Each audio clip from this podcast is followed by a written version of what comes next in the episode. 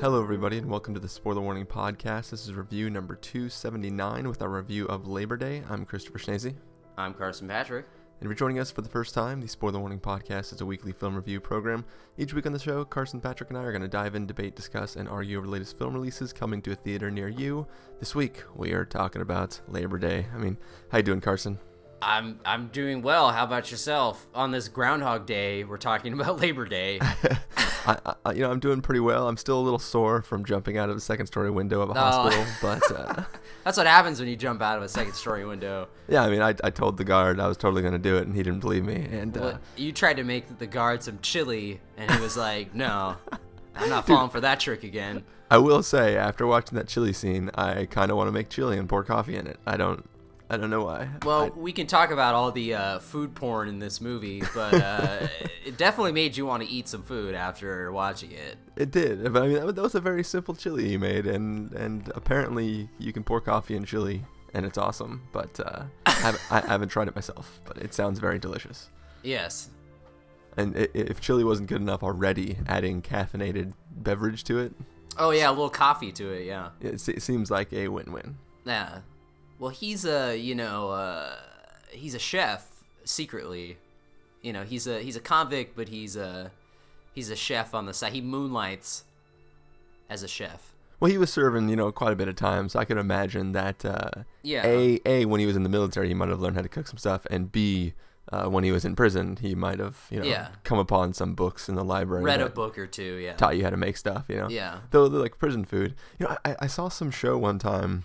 I was watching, I don't remember what it was, but it was like showing all this different stuff, and it was something about like the prison systems, and it was following a bunch of different inmates, and like there was this one guy who was like known by the other inmates in his like cell block of being the guy who like makes all this food. Like he would get ingredients, like I don't know if they were snuck in or if he earned the right to bring them in, but he would make like this really weird microwave casserole dish that like all the other inmates were like, yeah, dude, he makes this stuff. I got to get this from him. And it was the weirdest thing ever, because it was like really terrible too. Like it was just basically like cheese and like some canned meat and some weird noodles and stuff that he like nuked in a microwave until it became like a layer of junk on top, and then put like this weird salsa in it. Like it looked like you would never eat it, but to all the other inmates, it was like the most delicious thing they'd ever seen.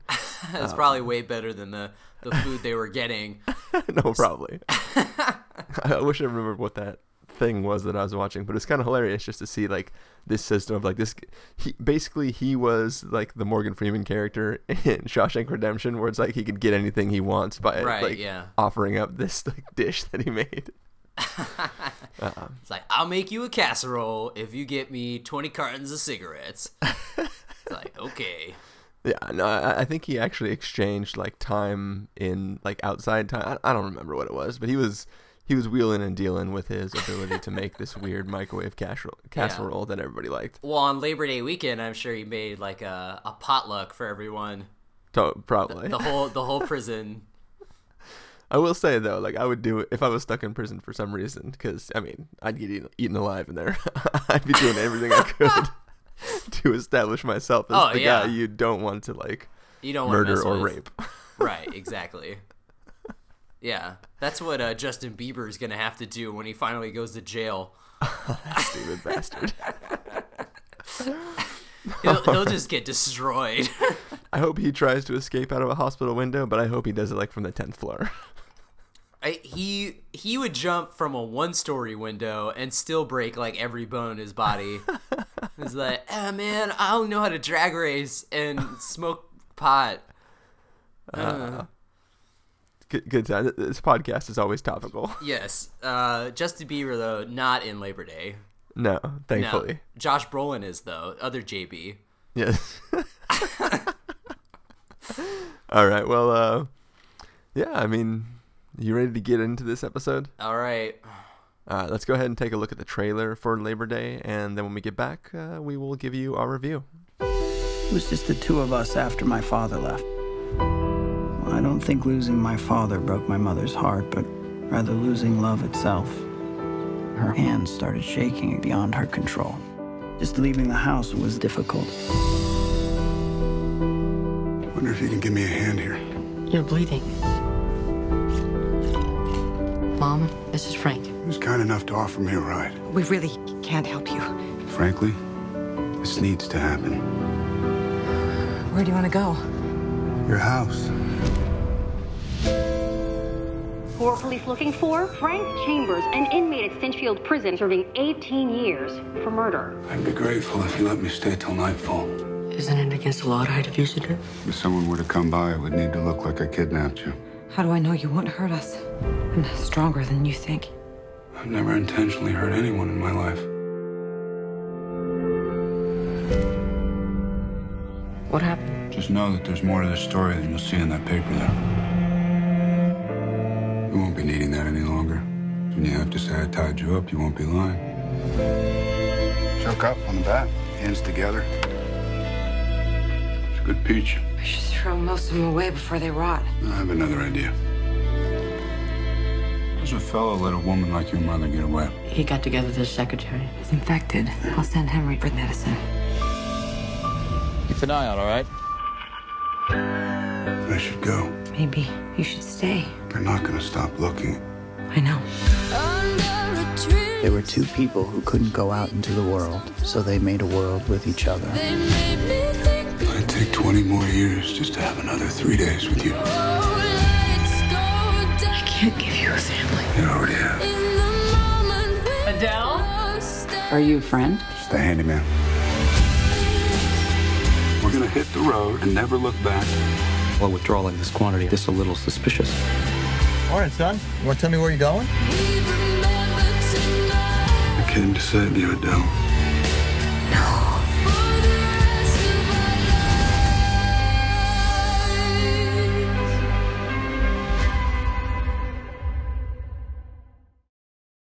Okay, so you just heard the trailer for Labor Day. This is a story of a young boy and his mom who live, together in this house. And one day, this man escapes from a prison and, seeks shelter at their place. And the film takes place over Labor Day weekend. And it's sort of how this little boy views his mom interacting with this prisoner guy who is sort of taking them hostage, but in a nice way. He's a friendly hostage taker. So what did you think of this film, Carson? He approaches them in the grocery store like every, like one escaped convict does to take you home, exactly. But what? I don't know. It's just this movie is kind of a conundrum. I think we'll mention that this is the new movie from Jason Reitman, who did Up in the Air, which we all really liked. I mean, he did basically every movie up until this movie was this guy is very talented and is making some really good films. And I don't know what compelled him to make this movie. Maybe just for a change of pace. I, kind of applaud him for trying to take on something a little different, but... yeah, if you didn't know this was the same guy who did Up in the Air and Thank You for Smoking and Juno and Young Adult, I just don't think you would guess that it was made by the same guy. I think that if anything, it's like a pumped up Nicholas Sparks movie. It's a Nicholas Sparks movie with higher pedigree. Well, in a way, though, while I completely agree that you would never guess in a million years that this is Jason Reitman doing this, having watched the movie now, I can see from having seen it, I can see what appealed to him in this, I think, because it's more than just a pumped-up Nicholas Sparks movie. It's a movie where, in a Nicholas Sparks movie, Kate Winslet would be the main character, and this whole story would be oh my God, this mysterious man came and rescued me from my terrible life that I have, and oh my God, I love him so much. Isn't this romantic? Right. And in this film, the story is told from her son's point of view, and it's really a how this one weekend shaped the fabric of who this kid is by watching the way his mom interacted with this guy. There is something conceptually much higher than in any Nicholas Sparks movie that I think may have been the appeal to why Reitman wanted to tell this story, because there is a lot of merit to what he's doing with that. And I know it's based off a novel or something like that, so it's not like he's completely writing it from scratch. But there's definitely something there more than just this romance story between a prisoner and a single mother who has had a lot of terrible shit happen to her. Like, there's this interesting formation of a child's psyche, I guess, that is happening that is kind of the key to the part of this film that worked for me. Well, I think the movie has, aside from being a pretty schmaltzy romance in some parts, because I think it does have those components of what you would identify a Nicholas Sparks movie. I think that it, like, let's say that if it were based on a Nicholas Sparks book, it would probably be the best Nicholas Sparks adaptation there is, like, no doubt. It would still I would still have problems with it, though, because I think that the way this movie is set up, where, again, we kind of get, like, the... once again, we have Tobey Maguire as our framing narrative, doing the whole voiceover from the son's perspective as an adult. I don't know, there was something about that didn't gel, I didn't think, and it is supposed to be from the son's point of view, but I feel like, you know, they focus, you know, the focus shifts back to Kate Winslet and, you know, obviously her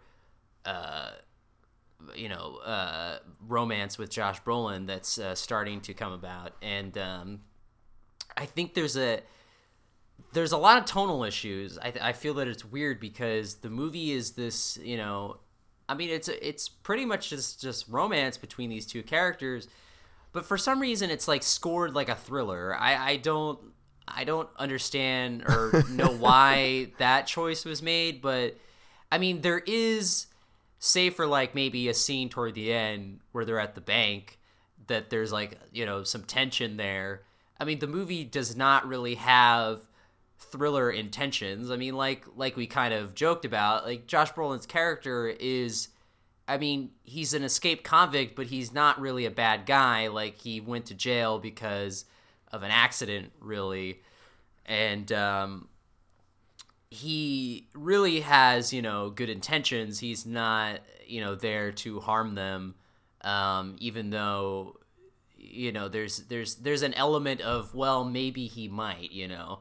But yeah, I think that is what they're going for, because it's two people seeing this guy as being like, well, no, he seems really nice to us, but then the news is constantly talking about how, like, oh, you know, desperate murderers that have escaped from prison or have no, like, they'll totally just murder and rape anybody they want to because that's how they are. And yeah, it's not like Charles Manson broke out of prison and, like, showed up at a grocery store and was like, hey, come back to your place, you know? But I think the thrillerness music is probably there to counteract that notion of, like, oh, he's just an awesome guy. Like, this is pretty cool. They want there to be this air of, like, you know, every time a neighbor comes by or every time a police drives by, like, maybe this could be the moment that, like, his true evil side comes out and then the family's suddenly in danger. Like, they want that air to be hanging over everything. Otherwise, it's just like, oh, yeah, this is a nice romantic Labor Day weekend. With lots of food making. Is that what they call it now? Yes. That's what the kids call it these days. But I just think that it just did not jive at all. And I didn't think the movie was terrible. Like, I didn't sit there going, oh, this is unbearable or anything. But it is a sort of a fascinating look into what I think is kind of a failed experiment. Like, I don't think that all the components in this movie came together as they should have, or as, I don't even know, like, it's just such a weird sort of blend of a genre, because I mean, there is that sort of tension between not knowing, you know, if Josh Brolin's character is really, you know, bad or not, and then there's this whole romance. And then the ending comes, and it's really cheesy, And I think like the whole idea that Kate Winslet is just down in the dumps and like she just needs a man to set her back to, you know, to get her back right. I mean, I don't know. It just seemed really, really cheesy to me. But I don't know. Like it's a very. I hope that Jason Reitman's next movie corrects the course. But I feel like this was sort of like a misstep or misfire. In my opinion. Well, I think this film's biggest problem is that ending probably came from the book, because if you take off that ending and you kind of you end with that, with maybe, you know, like there's like the events of this weekend kind of come to a close. You get that one flash forward a little bit, and then you get the flash forward like to like a lot time later. Even if you kept the first flash forward, you could probably end it on a better note of understanding. But like, I think what's happening in the story is actually really interesting, at least from the early stages. Like I was actually really kind of impressed by, I don't know, really kind of impressed. That's an interesting thing. But basically, when it first started happening, and like we're viewing, so we have, you know, the Kate Winslet's character is like really down in the dumps, and she can't go out anymore. Her life is just terrible. And this boy is sort of, you know, during the formative years of his, you know, slowly beginning to grow to adulthood, he has sort of sacrificed everything to stay home and take care of his mother, and essentially try to take on the role of being a husband, even though he can't be a literal husband to his mother. But like, he's trying to take all the roles that, from his limited understanding as a child, equal to what a father should have been doing. So he's not only is he missing out on the growth of what a boy should be going through under the like reign of a father, but he is also trying to take on roles that he doesn't understand, because he hasn't really had his father around long enough to like understand how those roles are supposed to work. So when he comes and he sees this guy who like, basically, he's just doing, like, in this one Labor Day weekend, he is growing, like, what he should have been doing over the last 4 years of his life. He is learning in these 4 days of this, like, long weekend. And there's something really, really interesting about that, just that transition in general. Like I don't want to do too much to try to compare this movie to the movie Mud. But in Mud, one of the things was, like, looking at that boy was learning about everything he knows about relationships from his parents' failing marriage. And, you know, him seeing the interaction of his parents determined how he thought he was supposed to interact to girls around him and what he expected. And like, every time something would happen with like that girl that he liked, he'd be understanding it from the expectations of what he sees from his parents' relationship. So we have a similar kind of thing going on, where he doesn't understand what a man is supposed to be for a woman at all, and then he sees this man mysteriously show up and start being all these things that he doesn't understand or doesn't know how to like react to. And there was just something really interesting happening there that, like, I think for me, this whole film was worth the watch, just looking at those scenes earlier on in the film. And the rest of it is sort of just, well, this story has to conclude in some way. But it wasn't like it, like the ends don't necessarily justify the means or whatever. But like by the end of this film, I'm kind of like, well, the ending was sort of weak. But I think those scenes earlier on, where it's like, you can just see the look in the boy's face where he just doesn't, it's like, what is happening? I don't know what's going on. Puberty. Yeah, and like, you know, like they have those, you know, he says earlier on when he makes his mom that little coupon book of like husband for a day stuff, and like, you know, in the voiceover, he's like saying that, like, I had no idea that I couldn't fulfill all the things that like my mother would need for a husband. And then, you know, when he sees like Josh Brolin like making pie and like molesting his mom, basically, he's sort of just like, what? And then like the next day at school, he's like noticing the girl's bra strap like behind her shirt, and it's like, he's immediately like, I've devoted my whole life to trying to take care of my mom, and now I'm like, oh crap, like girls and boners, and what am I supposed to do? Like, I mean, if you make a pie scene that that seductively, surely will get someone aroused. Yeah, I mean, it's just, but it's interesting. And then, like, Josh Brolin is, like, teaching him to play catch, and, like, his dad never taught him. Plus, his dad is like, why aren't you doing sports like my other stepson? His dad was too busy dying in the Avengers. And then coming back to life for the TV show. He got reincarnated as a 1980s husband. Yeah, but anyways, I think that there's interesting things being said, and I think that even, like, let's pretend like we keep the voiceover, but instead of Tobey Maguire, it's actually the kid telling the story, and that this entire film is just that note that he leaves for his dad. This movie would have been, like, great. I think if you make those few changes, change the ending, and you end with them either, well, I'm not going to say it, but basically don't end with Tobey Maguire's goofy face in a magazine article. Exactly. You don't end with bearded Josh Brolin looking strangely like Pierce Brosnan. Yes. That was pretty bad.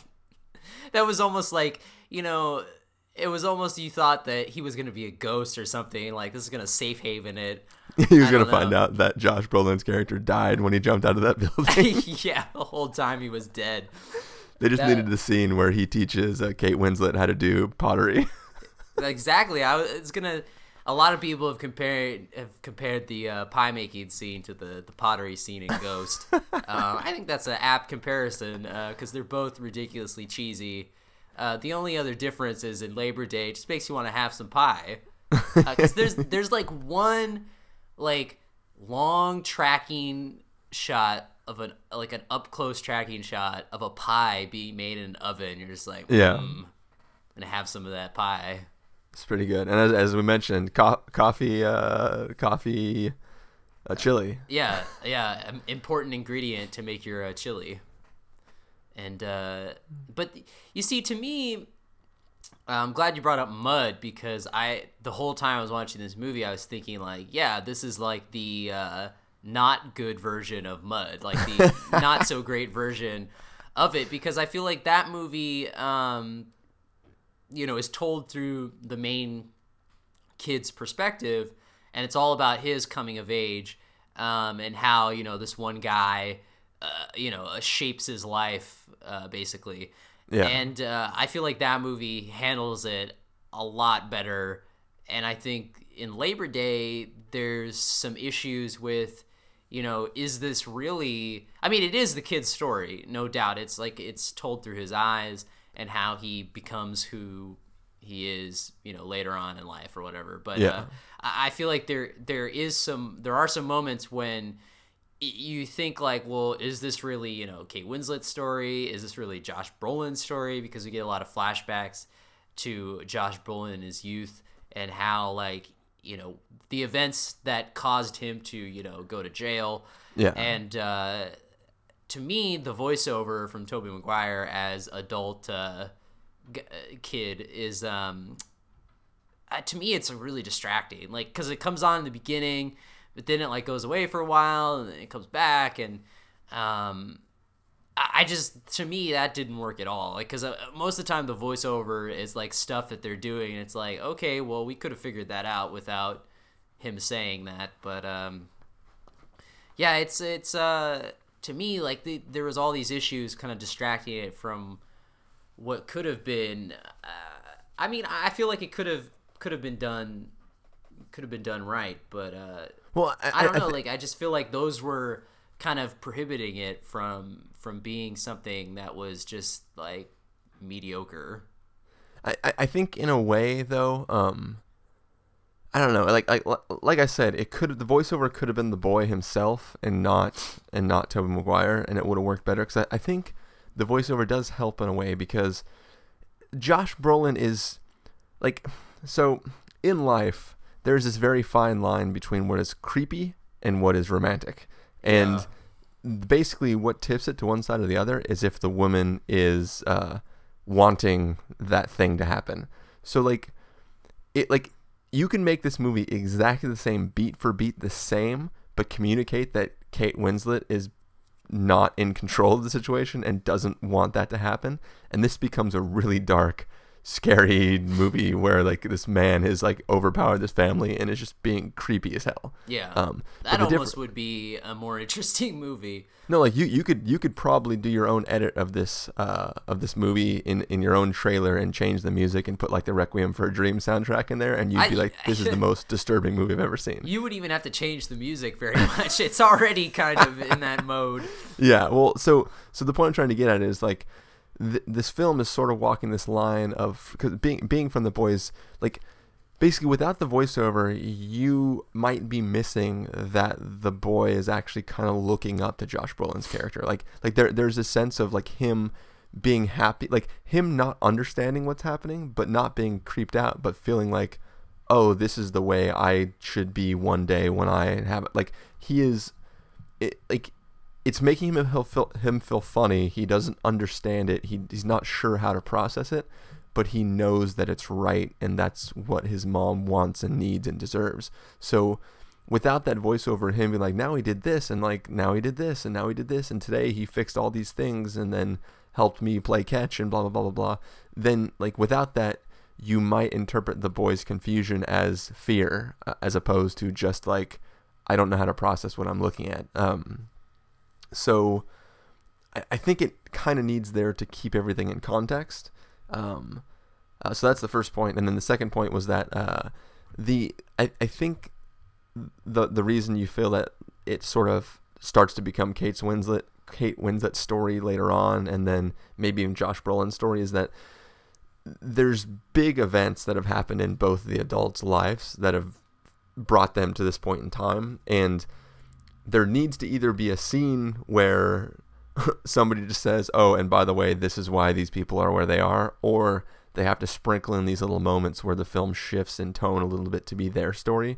And I think that's just a consequence of trying to show the complexity of what events led to them all meeting.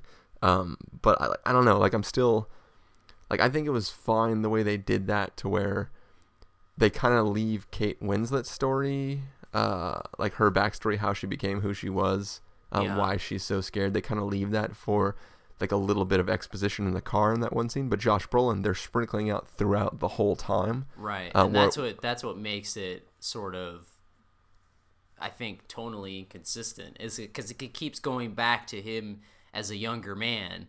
Yeah, and that's when it's just like, okay, because I mean the reasoning for Kate Winslet's depression is pretty much summed up in one like flashback sequence. Yeah, like, yeah. Flashback montage. But it, like if that car scene would have been like flashback to Kate Winslet and then Josh Brolin going, oh yeah, well, I want to hear my story, and then flashback to his story, like you would be like way more upset. You'd be like, okay, stupid. This is the dumbest thing in the world. That would have been dumb.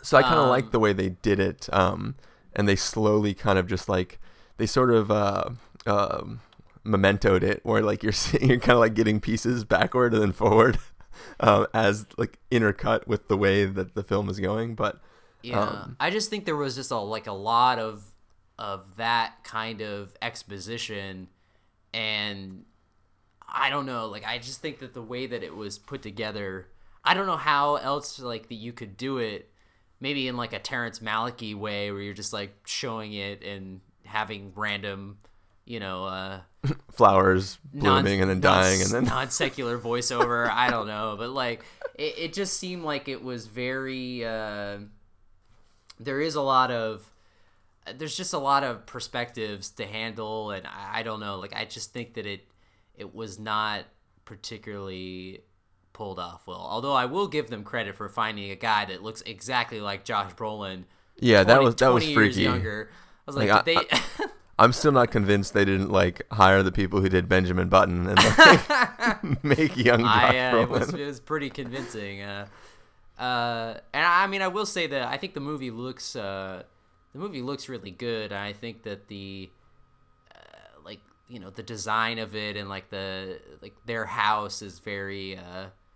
There's just like a lot of rich detail and stuff, and it definitely has that sort of sumptuous, seductive feeling at times, but I don't know, it's just very off for most of the time. Yeah, and I don't know if they were to have the son maybe just like a little, like the same actor, but maybe, you know, trying to be a little older, do the voiceover. I don't know. Like, I don't think that would really, I don't know if it would really help, because I think in the, what they're trying to do, and probably how it was in the book, is that, you know, it's being told from the adults, the adult version, and, you know, having him, having, like, you know, where he ended up obviously was, you know, molded from that weekend.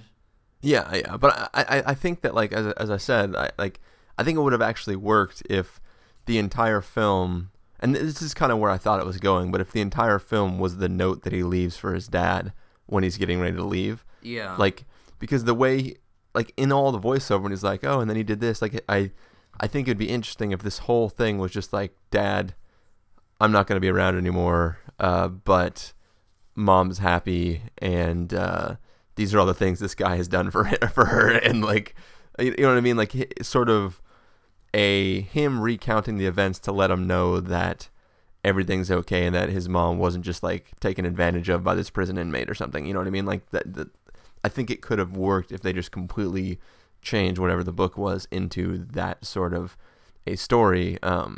Yeah, like him, like the dad reading the letter or something. Yeah. Because I feel like that scene was so, like, contrived to be just so we could have, like, some tension. You know, where he goes to drop the letter off, and it's like, couldn't you just mailed it after you guys had left? Like, come on. I mean, there just seemed like to be some stupid decision making near the end there. Well, if he mailed the letter, we couldn't have had Jason Van Der Beek. Yeah, we couldn't have James Van Der Beek. Yeah, James Van Der Beek. Show up. Yeah. Dawson could not show up and be like, yeah, here's my, you know, cameo role. Yeah. Stupid do-gooder trying to be all protective of some little random boy. I know. You can just leave him alone. They're fine. That's what happens when you try to, like, sneak out and mail a letter to your, or drop a letter in your dad's mailbox on the first day of school. Exactly, yeah. Oh, well. Cool. Well, I don't know. Do you got anything more to say about this film? I don't know, man. I don't know. I think every once in a while we do a review where, like, most of the stuff I say is just in response to what you're saying. Like, because I feel like I've said plenty in this episode. Like, looking at the waveform from the recording, I've said plenty, but, like, I technically didn't say, okay, go, this is what I think of the film.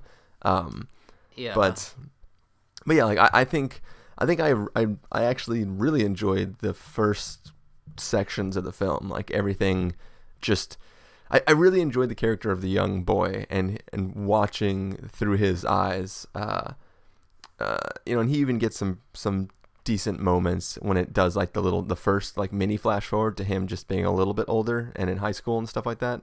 Like, I liked what was trying to be done, and just the idea of this kid sort of sacrificing his growing ages to try to protect and do everything he can for his mom, who's clearly going through something, and I'm guessing the kid had no clue of all the stuff that his mom had gone through, and, like, why his parents separated and stuff like that.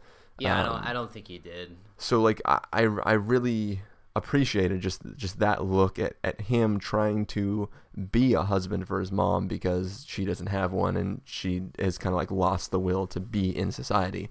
And then, like, in this one weekend, having this like, you know, this Josh Brolin dude show up and kind of just throw everything on its head. Be just this way that he has never seen or understood a guy can be for somebody, and sort of just being around and seeing the complete change of his mother in that time, and kind of how that forms, like, how he's going to be moving forward in his life. I really thought that was a really interesting story in general. You know, all the like double sort of ending of the film, and how it all kind of pans out felt a little too convenient, / like, it felt very Nicholas Sparksy at the end. Oh yeah, for sure. I thought all the beginning of the film did a much better job of being a Nicholas Sparks setup without actually being a Nicholas Sparks book. Yeah. So I was kind of let down a little bit by the way the story resolves itself, but I think overall I was definitely not captivated, maybe not even entertained, but I was on board with the film during the whole watch, and I was along for the ride, so to speak. So I was not disappointed in having. I mean, I saw a single trailer for this film, and it was like last week that I saw the trailer, and then we were like, this is probably the one we'll have the most to talk about, so let's review this. And I am not. Like, I don't think it was a bad decision to watch this movie, put it that way. I'm probably not going to revisit it ever, but I think I appreciated watching it more than I expected to going into it. I mean, if you compare this movie, if you hold up this movie to something like Mud that we mentioned, or to a movie like Up in the Air, I mean, there's no comparison.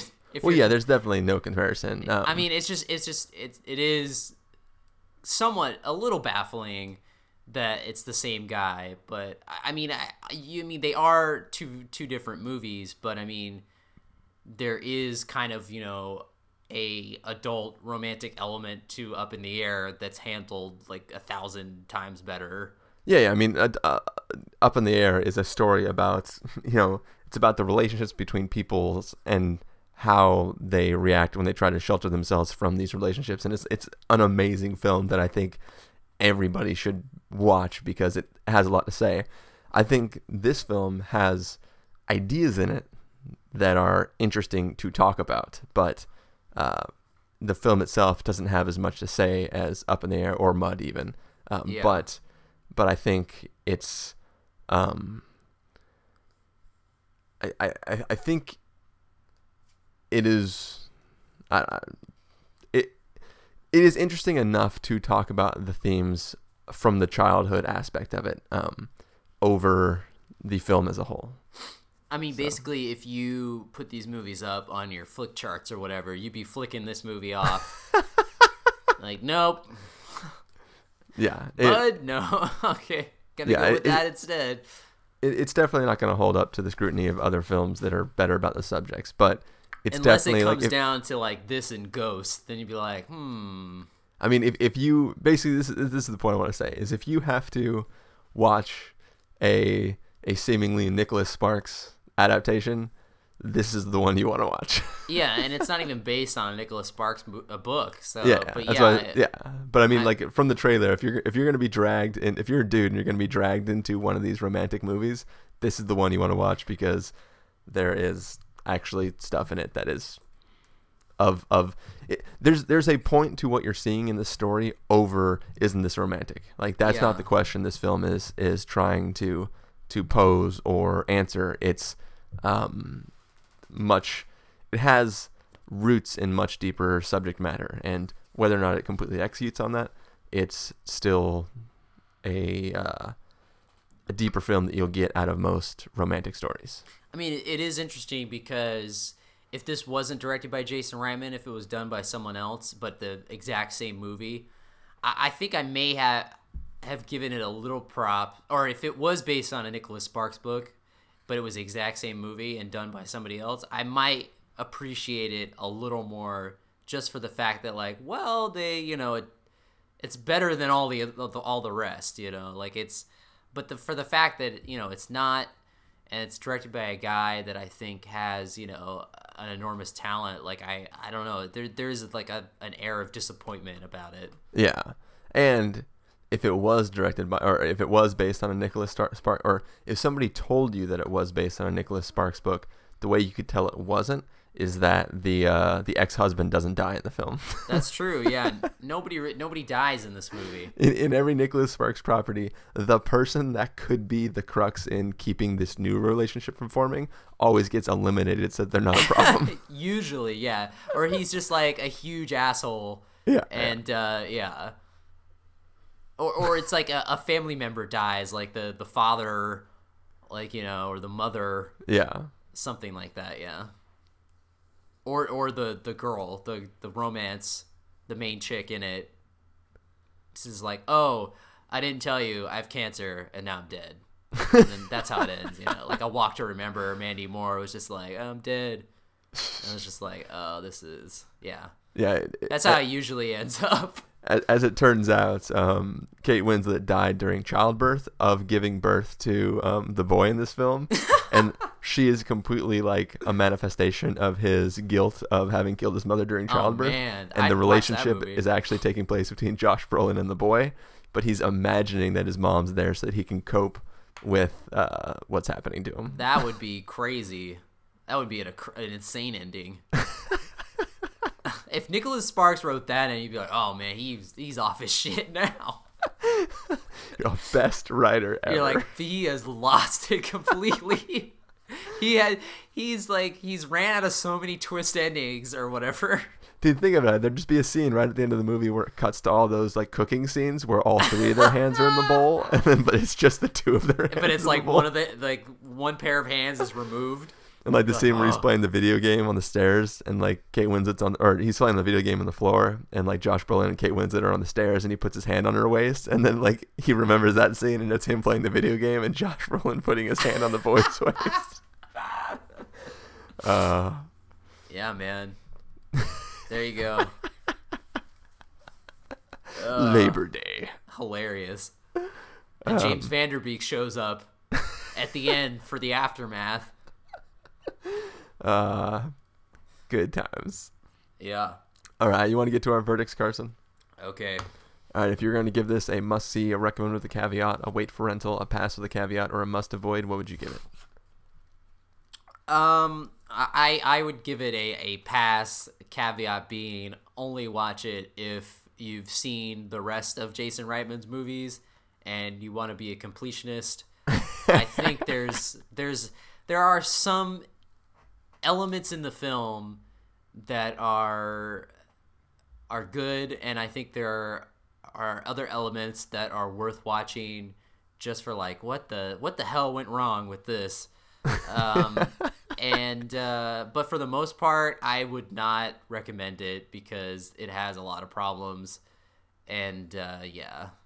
Well, if you wanna learn how to make chili or how to make a peach pie, you should watch this movie. Yeah, make a peach pie without measuring out ingredients or anything.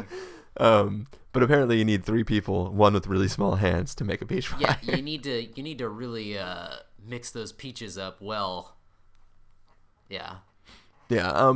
I think if you're just a average moviegoer who doesn't like to talk about films after you see it, other than being like that was good or bad, it's probably a pass. If you actually like to kind of discuss the meat of what's in the story, this might be a wait for rental for you, because like I genuinely think the stuff at the beginning of the story when the boy is first like trying to process what is happening between this man that just showed up and his mother, who like, you know, a day ago wasn't even able to walk out into the world without freaking out. I think there's some really interesting things that are happening there. Not enough to, you know, drive you to a theater to immediately absorb this, but I think if you sit down one night and watch this and you're willing to like give it at least a little bit of thought and conversation with somebody you watch it with, there's some really interesting things happening in the beginning of the film. So I think overall I will give it a wait for rental. So. Alrighty. Cool. Well, but if you want a good Reitman movie, watch any of the other movies. Yeah. If you want just like an amazing film in general, watch Up in the Air, because it's one that I've come by. Like if you go back and listen to the spoiler warning review for Up in the Air, that movie messed me up when I first watched it. Like I couldn't even review it because I was just like, I don't know what I think of this movie. It has broken me. But I have returned to it many times since, and I just think that has like, it's like one of those films that kind of sums up everything you need to know about people. So I just think give that one a watch. So yes. Anyways, now that I'm done rambling, Carson, if people want to find you throughout the week, where can they do that?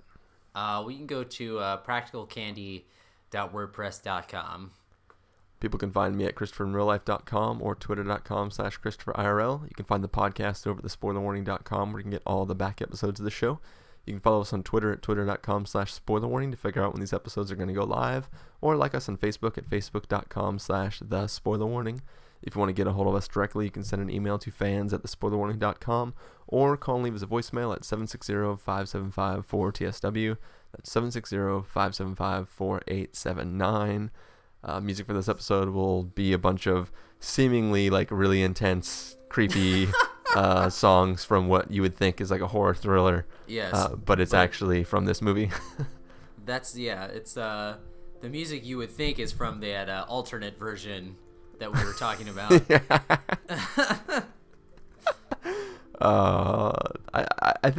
I think you should just put dialogue clips from the pie making scene if you can find that. It's like, come on, this pie needs a home, or whatever that was. Yeah, basically stuff that if you were like, if you were closing your eyes, listening to the sounds of the movie, you'd be like, what the hell movie is this? This is bad. This movie is off the wall. Yeah. All right, so what are we doing next week, Carson? We got Lego Movie and Monuments Men? Yeah, exactly. All right, that sounds good. Yeah, I'm excited for Lego Movie. I will say, like, I was really excited for the possibility of Lego Movie, and when the first trailer came out, I was like caught between being like excited and being like, I don't know if this is gonna work. But the more I see the trailers and the more I see stuff, I'm like, okay, I'm fully on board for Lego Movie now. Well, it's the same guys who did Cloudy with a Chance of Meatballs. Yeah. That was why I was excited originally, and then like when I saw the first trailer, there was something about like the level to which the stop motion was, like, it was almost too like not enough frames. Like it's really cool looking. I mean, it feels stop motion, but it doesn't. Like it has like an air of both. Yeah. It's just it's a little. It's like it's almost like they were trying to mimic stop motion. But with CGI. Yeah, but like mimic it to the point of excessively mimicking it. Anyways, that first teaser, I was like, I'm caught between this is gonna be the best movie ever and this is not gonna work at all. But the more I watch it, the more the full trailer though really sells. Yeah. The full trailer is like, okay, duh, this movie's gonna be great. Yeah. So I'm excited. Yes, it should be pretty awesome. And Monuments Men might be good. I hope it's good. I mean, it's got the potential there. Yeah, it has enough great people in it that, like, how could it be bad? I mean, I'm tired of seeing the stupid trailer. That trailer is now, like, the new Taken 2 trailer where, like, it's played in front of every movie. And, like, anytime it comes on, I'm just like, oh, there's a Michelangelo joke to be made here. Yeah. You're just the man to make it. Yeah.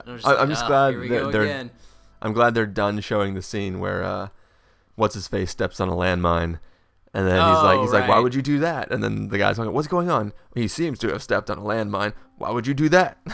Or whatever the line is. Yeah, that was like the first trailer that came out back when this movie was gonna be a potential Oscar contender. Yeah. And they were like, oh wait, now we moved it to February. Let's make a more dramatic trailer.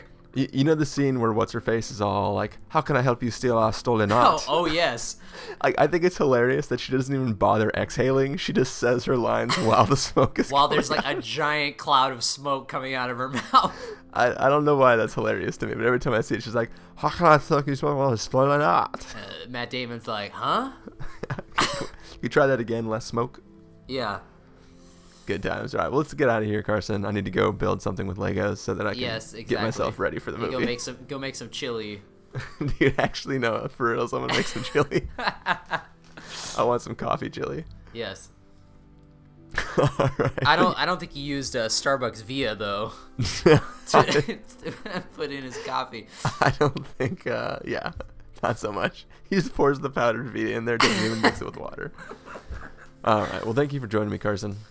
All right, thank you for having me. And thank you guys all for listening. We will catch you next week.